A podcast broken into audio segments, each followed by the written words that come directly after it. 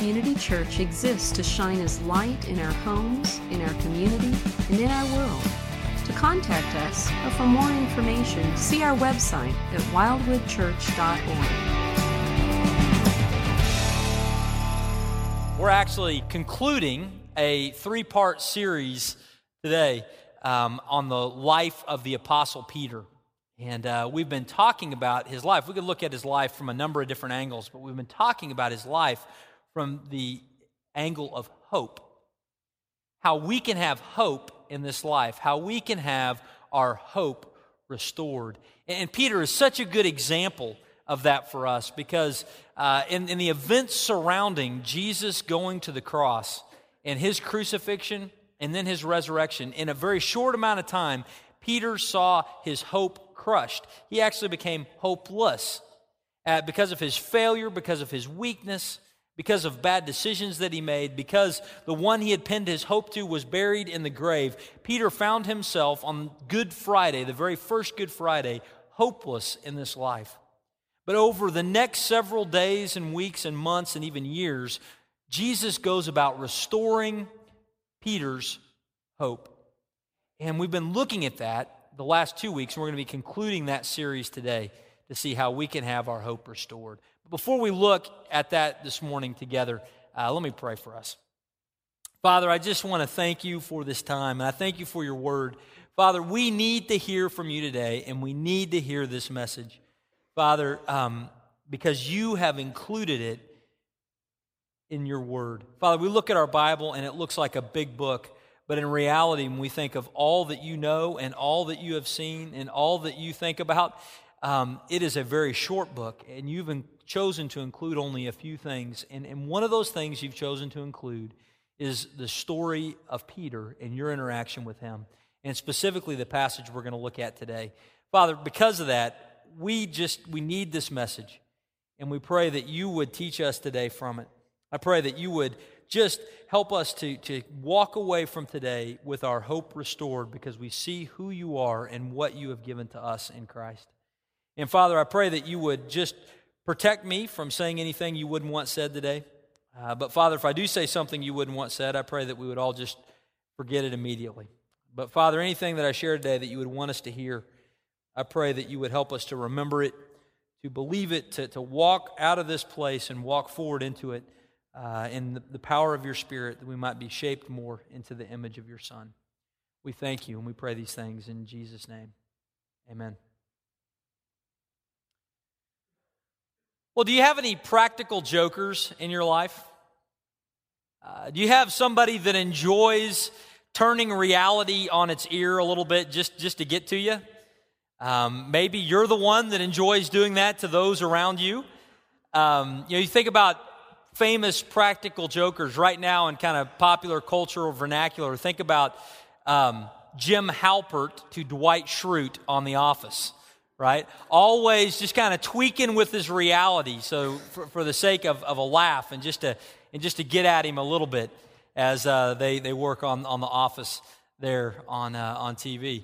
You know, that, that's an example of a practical joker. And, you know, in my life right now, I really don't have anybody that is that practical joker. And, and I, I said this in first service, I still believe it today. I'm not accepting applications for the position. But uh, there really isn't that sense in my life. But there was a time when I was around some pretty serious practical jokers. And actually, when I was in college, I lived in a fraternity house that was full of such things. And uh, there were a number of practical jokes that actually were, were, were played on one particular guy. And, you know, I, I, I, did not participate in this. I was an innocent bystander watching on. Some of the things I never even actually saw, but I heard about and they became legend. Uh, things that were done to this poor guy. One of the things, he, he had bothered somebody, he had been doing something, and so they took his television and they took it to an auto glass tinting place uh, without him knowing it. They put a tent on the front of his window. Again, I'm not giving you any ideas. This is a terrible thing to do, but they did it to his TV. They came in a couple days later and he had the, the brightness turned up a little bit. So they took it. They thought, well, he didn't quite figure it out. They put a, a darker tent over it until eventually it was just basically black. Um, and, uh, you know, that was, that was one of the things they did to this poor guy. Uh, another thing they, they he had a bunk bed. They took the slats out of his bunk bed and, and just gently set his mattress in there. Thankfully, his roommate was involved in the gag so that he wasn't squished when he climbed into bed uh, that night. But, but the, there's one particular practical joke that was played on this guy that I, I, I, was thinking about this week in preparation for today. And that was when they, they actually took his doorknob off and turned it around so that the locking mechanism was on the hall side and not on the inside. And then they locked the door with him inside. Uh, and, you know, rumor has it or legend has it that he's inside banging on the door for someone, anyone, to let him out because he's now imprisoned in his own room. The entire time he has the keys to the door in his pocket. Um, he could have got out at any point. He had the key, but because his reality had been turned just so, uh, he failed to realize that, that very thing. And, and you know, I, I tell you that story today because I think that in our lives, many times we find ourselves in a room with a locked door and we're not sure how we can get out. We find ourselves like this friend of mine banging on the walls, calling out to anybody you can hear, calling out to a friend, calling out to God, saying, Help me, I am stuck, I am in this prison, and I will never get out of here. Maybe it's because of failure that is in our lives, maybe it's because of sin that we've committed, maybe it's because of circumstances that have crashed down around us, or paths that we turned right when we probably should have turned left, or whatever it might be. We find ourselves in a spot where we feel like we're in a, a holding cell. And we're just banging on the walls, hoping that someone can hear us. And the reality is, when we find ourselves in those spots, we find ourselves on the inside banging for someone to let us out, our hope is dying. We begin to lose hope because we think that we'll be stuck there forever. But as believers in Christ, I think it's important for us to remember that God has placed the keys in our pocket all along. He has not placed us in any cells that He wants us to rot within, but He has hope to offer all of us. Regardless of what you brought in here with you today, the God of the universe wants to offer you hope today. And we're going to see that hope offered to us from the life of the Apostle Peter. And we're going to look today at another famous passage uh, concerning Peter's life, and that is in Acts chapter 12, verses 1 to 17. And so if you've got a Bible, open up to Acts 12, 1 to 17. And, and, and, in this series, we've looked at some different things. We, we looked at how Peter lost his hope in, in, our, in our first message, and and we saw that he, he lost his hope through the combination of circumstances and, and failure in his life. And, and then we saw how that hope was resurrected with Christ. And then we saw how Jesus met with the disciples, including Peter, on the shores of the Sea of Galilee and had breakfast with them and reinstated Peter into his great purpose.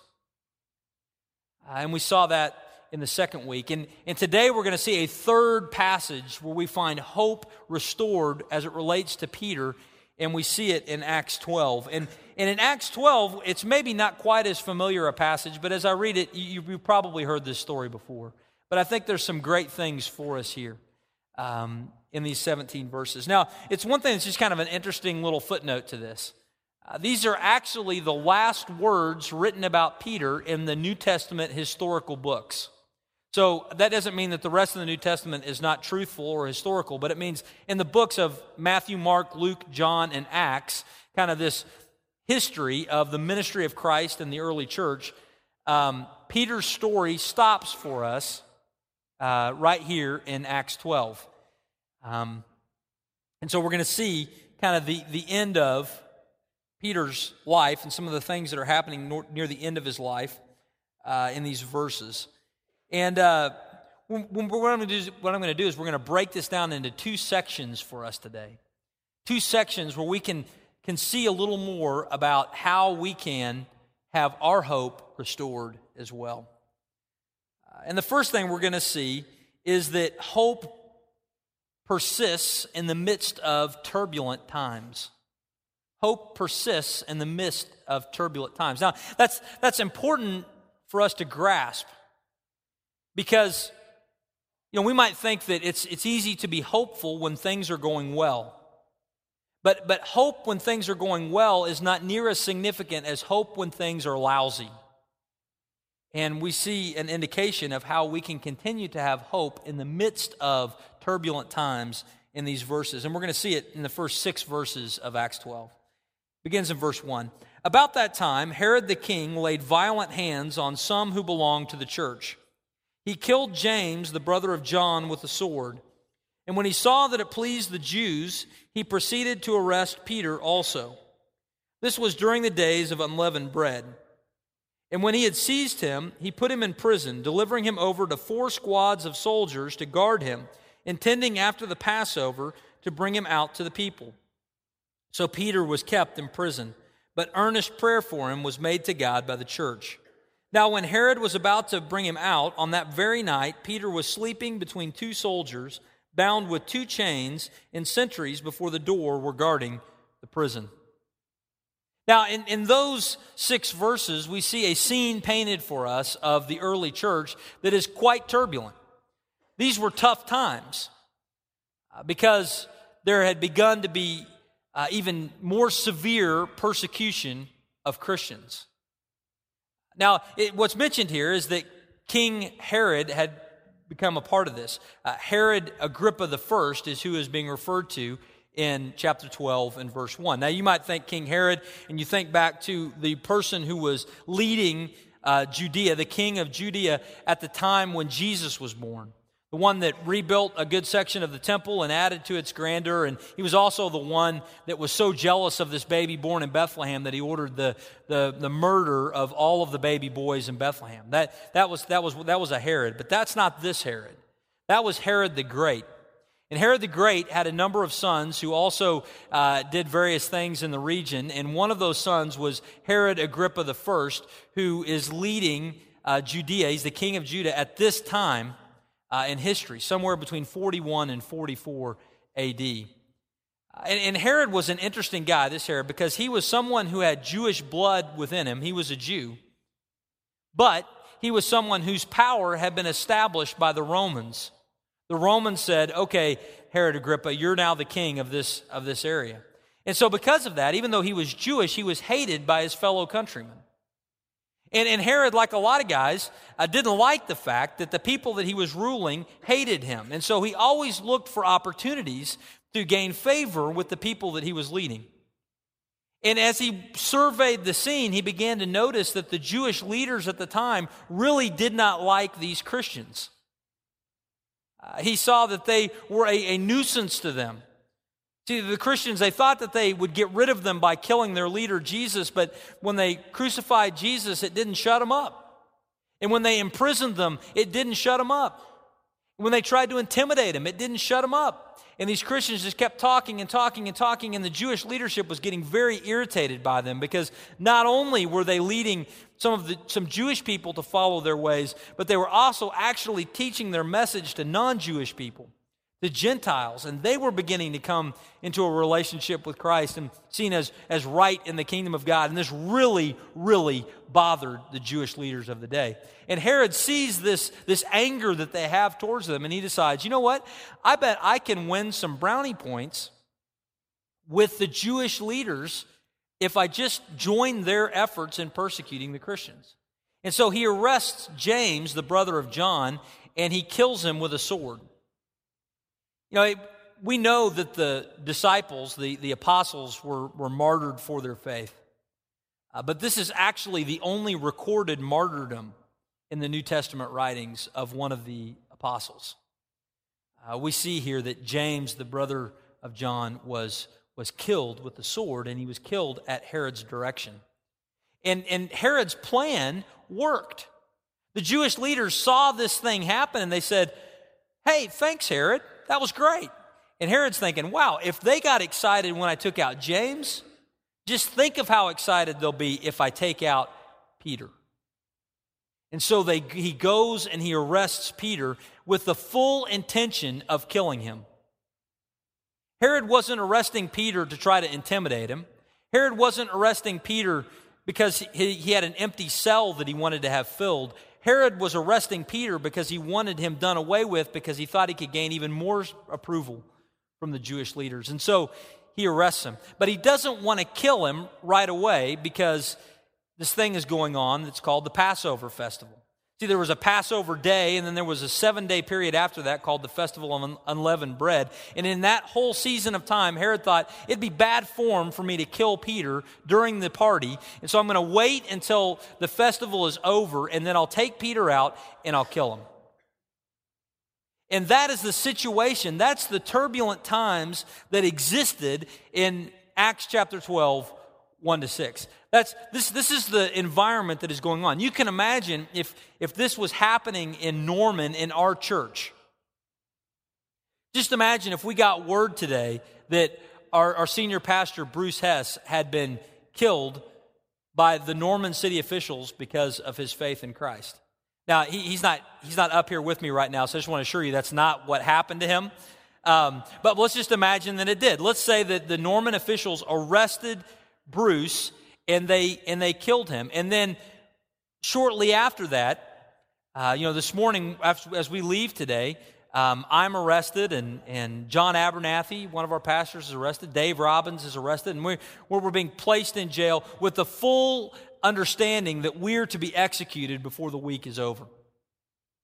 Think about the impact that that would have on our congregation if that was the case.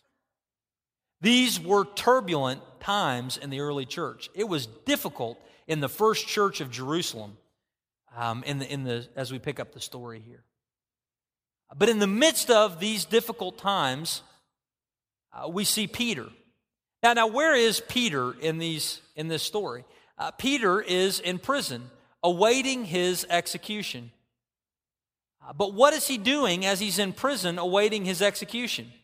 Chained to a bunch of guards. Verse 6 tells us Peter was sleeping. On the very night that he's going to be turned over to be executed, Peter was sound asleep. Now, the skeptic among us would, would look at this passage and say, that just sounds like Peter.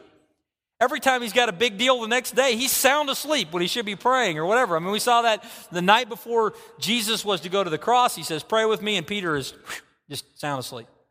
Uh, the skeptic would look at this situation and say that Peter just was sleeping it off, just looked like he always does.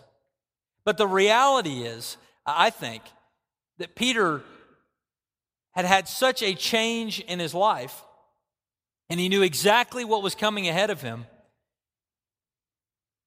But he was approaching it not as one who was panicked, but as someone who had a steady hope in the midst of this turbulent time, in the midst of a, a, time when it looked like his world was crashing down around him, Peter had hope. So much hope that he was able to be sound asleep in his cell the night before Herod wanted to kill him.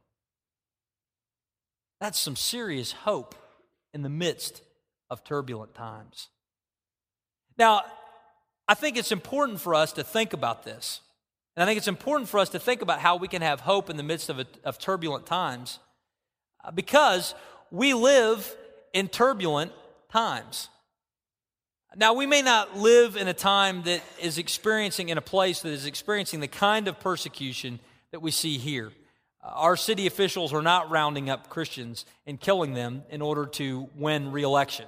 That's just not something that's happening in this place. It was happening in Acts 12, not something that's happening now.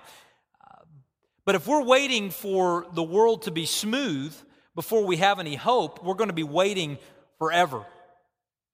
Because the world in which we live is a turbulent place. It's a place that has a lot of difficulty. I mean, just, just check the newspaper, for instance. I mean, I picked up the Norman transcript in my front yard this morning on the way in, and, and just on the front page, right here, four duplexes, cars burned Saturday night. There's tales of arrest. There's you know, people being killed around the world and, kind of global news. I mean, the newspaper is full of turbulent, violent, difficult, frustrating events. This is the world in which we live. If you want to really get agitated, just turn on a 24 hour news network. Just listen to talk radio. There is enough crisis in the world at any point that we are always reminded of what a turbulent place that we live in. But, but the reality is, for all of us, we don't have to go to Tunisia to find turbulence. We don't have to go to the transcript to find turbulence. We can find plenty of turbulence, plenty of difficulty, plenty of pain in our very own lives. You know, we live amidst turbulent times. I mean, think about the, the things that you struggle with. Think about, you know, the, the sin that you've committed that is, has consequences that have compounded in your life and, and the difficulty that that creates. Think about the, the decisions that you've made and, and, and the consequences that have come back because of those things. Think about the circumstances that you're dealing with, whether it would be illness or death or, or, or, or, job loss or job instability or whatever it might be. There are plenty of things that are going on in our lives that create enough turbulence all the time that if we're waiting for the turbulence to stop to have hope, we'll be waiting forever. Furthermore, what good is hope if we only have it when things are smooth? right? When do you want hope? When do you need hope? You need hope when you're on the inside of a locked door and you think that there is no way that you'll ever get out. You need someone to tell you there's a way. You need someone to remind you that there's a key. Hope means something to us in the contrast of the turbulent times in which we live. So, how is it that we can have the hope that Peter has in the midst of our turbulent lives. You know, I, have I shared this um, before with you guys, but when I think back to, to last year for the Robinsons, 2010, and our family, uh, that was a, a very turbulent time for us. I mean, just some things with my wife's health and and, and a variety of other things going on. It was a, it was a difficult, difficult year for us. And we, it's January 2011. In January 2010, we look back at that as this incredibly difficult, turbulent time. And it had, you know, echoing effects throughout our entire year, things that we're still kind of plowing through right now.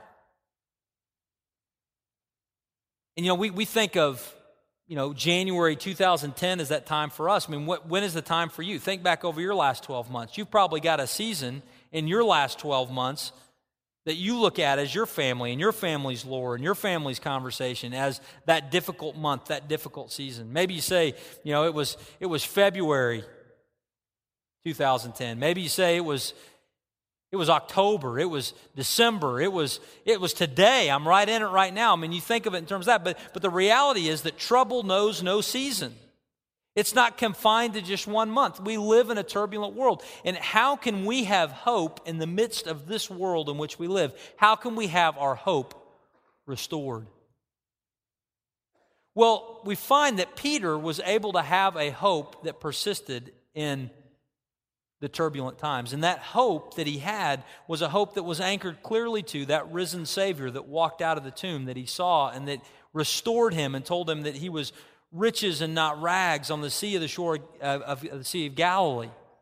See, Peter had that kind of hope that was there so that when he finds himself in the cell, in the midst of turbulent times, his hope can persist. And I think the challenge to us to all of us as, as a people who want to have hope when we're found in the cell, the challenge for us is to, to begin walking with God right now. If, things are smooth or mostly smooth or, or getting smoother or wherever they are in our lives, we need to begin walking with God right now so that we have reserves built up when we find ourselves in those times of difficulty. Think about it this way. If, if I told you there was a big snowstorm coming in on Wednesday, you know, one of these big storms like we had last you know, Christmas, you know, 13 months ago. 20 something inches of snow, it's going to shut everything down. What would you do today, tomorrow, and Tuesday? You'd go to the store, you'd, you'd buy some groceries, you'd, you'd stock the pantry so that when the storm came, you would have plenty in, in, of food stored away to, to tide you over through the midst of the difficulty that was coming. And the reality is, in our relationship with God, we need to be storing food away, spiritual food away today, so that we can nourish, find nourishment when everything falls apart. You know, one of the things that I've heard my wife say several times in regards to last year, and it was, you know, when, when everything fell apart with her health and, and it was a really difficult time, one of the things I've heard her say is, you know, I'm so thankful that I uh, read my Bible when things were going better. I'm so thankful that I, that I had time that I spent in prayer when things were going better. I'm so grateful that I cultivated fellowship with other believers when things were going better because when, when, the, when the storm really hit, it was hard to read. It was hard to think straight and even pray. It was hard to gather with other people.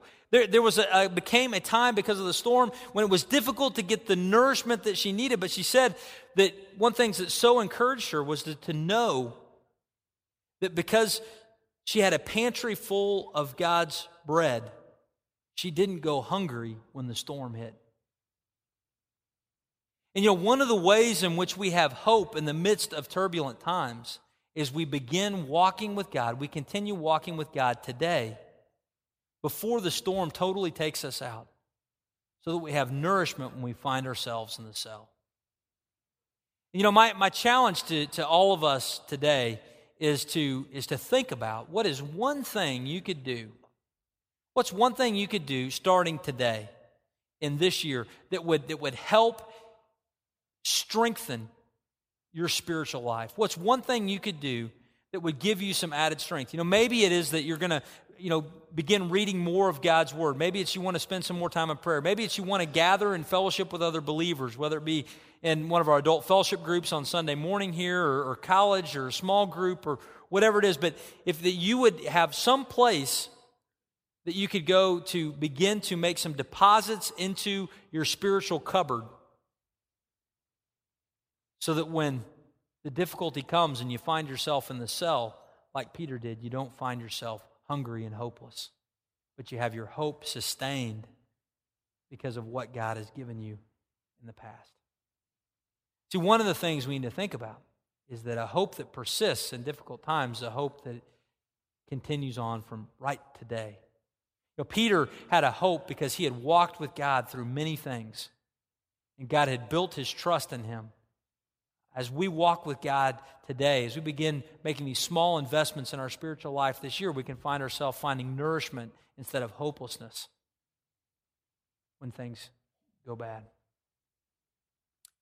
But the story doesn't just end there. The first thing that we need to see is that the hope can persist in the turbulent times, but there's a second thing that we need to see from this passage. And that is this hope sees a three sided box. Hope sees a three sided box. Now, that sounds a little strange. You know, what do I mean by saying that hope sees a three sided box? Well, you can imagine if you were trapped in a box and you were trying to find a way of escape, it would feel quite hopeless. I mean, imagine this little drum cage right here, Tony's little cage over here. Let's imagine that somehow that magically lifted up and landed right on top of me here and I was stuck in that in that in that box. And I'm pressing on every side, and I'm hitting plexiglass, and I'm pressing up, and I'm hitting um, sound dampening material, whatever that is. I'm, I'm pressing on all these things, and I'm, I'm trapped in this cage. But let's say that, unbeknownst to me, when the cage came over, the back was not placed in it. And I could press this way and this way and this way and this way and hit resistance and be held captive. But if I just would have turned around and looked behind me, I would have seen that there was a way out.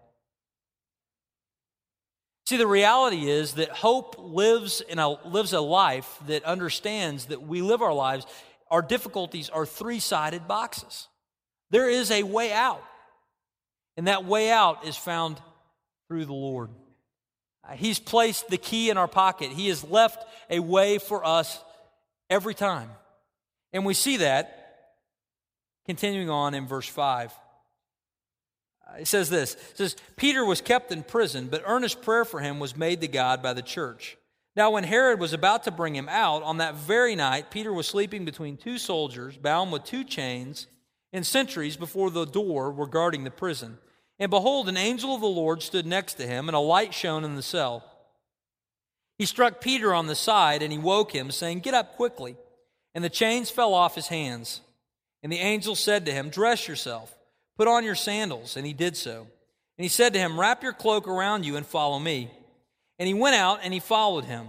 And he did not know that what was being done by the angel was real, but thought that he was seeing a vision. When they had passed the first and the second guard, they came to the iron gate leading into the city. It opened for them on its own accord. And they went out and went along one street, and immediately the angel left him. When Peter came to himself, he said, Now I am sure that the Lord has sent his angel and rescued me from the hand of Herod and from all that the Jewish people were expecting. When he realized this, he went to the house of Mary, mother of John, whose other name was Mark, where many were gathered and were praying. And when he knocked on the door of the gateway, a servant girl named Rhoda came to answer. Recognizing Peter's voice in her joy, she did not open the gate, but ran in and reported that Peter was standing at the gate. They said to her, You are out of your mind. But she kept insisting that it was so. And they kept saying, It is his angel. But Peter continued knocking, and when they had op- and when they opened, they saw him and were amazed. But motioning to them with his hand to be silent, he described to them how the Lord had brought him out of the prison. And he said, Tell these things to James and to the brothers. And then he departed and went to another place. Now, what's interesting in this passage is, as Peter is in prison awaiting his execution, the believers in the church of Jerusalem uh, were seeking the Lord and asking for him to show what that open side to the box was. Uh, the members of the first church of Jerusalem were gathered at a home and they were praying for Peter's release. They were praying for God to do something uh, in this situation. They were praying for his encouragement. We don't know exactly what they were praying for, but they were praying earnestly and expectantly that night as Peter sat uh, in jail.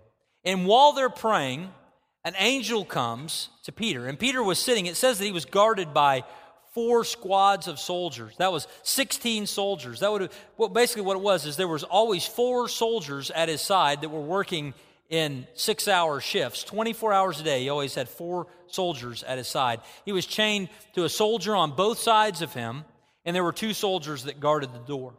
Now, this was more than the average prisoner would get. I think that Herod had an understanding that Peter had escaped from prison earlier because God had freed him supernaturally, and Herod didn't want that kind of embarrassment on his watch. So he gives extra soldiers to guard where Peter is being kept. Uh, but that, those extra guards are nothing for the God of the universe. Uh, in response to the people's prayers, God sends an angel into the cell who causes the chains that are binding him to his guards to just fall off. The guards fall asleep. The door to the prison opens up like an automatic door before there were automatic doors. It just opened and out walks Peter into the streets. Now, it says that Peter wasn't certain what was happening. Peter thought maybe this was just a vision, which would have been a normal thing for Peter to think because uh, just a few chapters earlier in the book of Acts, God had given Peter a vision of some animals on a sheet to tell him that he wanted him to take the gospel to the Gentiles. Uh, God was in the business of giving Peter visions to guide his paths, and Peter is thinking as he's being led out the prison that maybe this is just another vision for an object lesson with God. But when Peter hits the streets and the cold air hits his skin and the angel just disappears, suddenly Peter says, I think this is real. And when he realizes that the situation that was going on was real, Peter immediately thinks, I'm going to go to the place where the church would be gathered. I'm going to go to the home of John Mark's and his mother, Mary, and I'm going to see the believers who are, who are gathered there. And so he, he takes off in that direction. Now, what's interesting about this, and I, this is just a side note, this is not really what the message is about, but I just think it's interesting that sometimes we think of the Jerusalem church and how it operated. We think of Acts chapter 2, and we think of Acts chapter 3, and even parts of 4, where, where people were coming and living communally, and where people were selling their goods to provide for those in need. And sometimes you get this idea that, that everybody was doing that. And that that's the way the church should be. And, and the reality is that the spirit of that was great, but the reality was that some still maintained their residence. Uh, John Mark's mother Mary had a home, and, and, and apparently it was quite an impressive home that had an outer gate and a courtyard and uh, a place where a number of believers could gather on the inside, and God used that too. And so it's at Mary's home that Peter shows up. Now, there, there's tons of humor that comes in that, in that account. Think about what happened.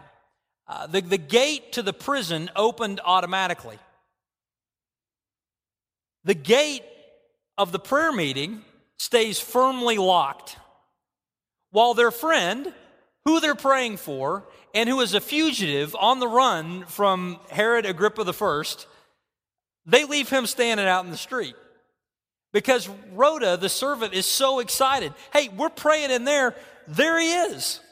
And she goes running back to tell him, hey, Peter's out there. And, and of course, they, they totally buy it, right? No, they didn't believe it at all. They're, they're thinking, this, hey, hang on, just calm down, calm down, calm down. It can't be him. He's in prison. Uh, it, it may be, it says in the text, his angel. I, I think that, that there's a number of possibilities for what they might have meant.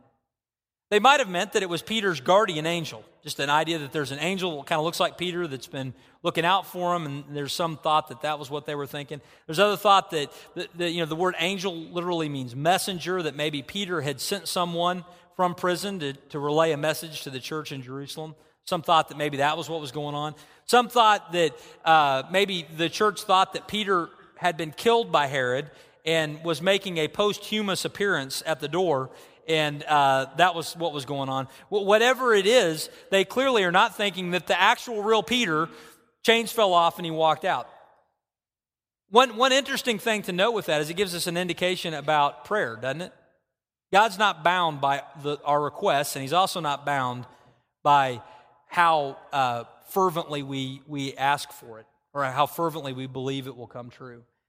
They so didn't believe that he was going to show up that when the servant says, He's here, they said, No, he's not.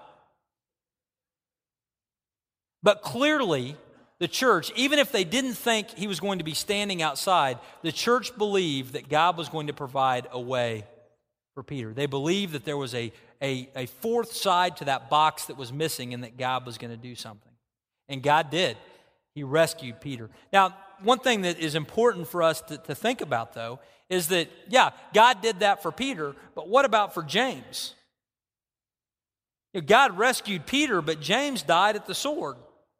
Does God only answer prayers for Peter and he doesn't answer prayers for James? Does the, the box have a fourth side for James but not for Peter? I mean, what's going on? And, and yeah, I, I think that when you ask that question, uh, that's a hard one to answer, and so I'm going to appeal to somebody smarter than me.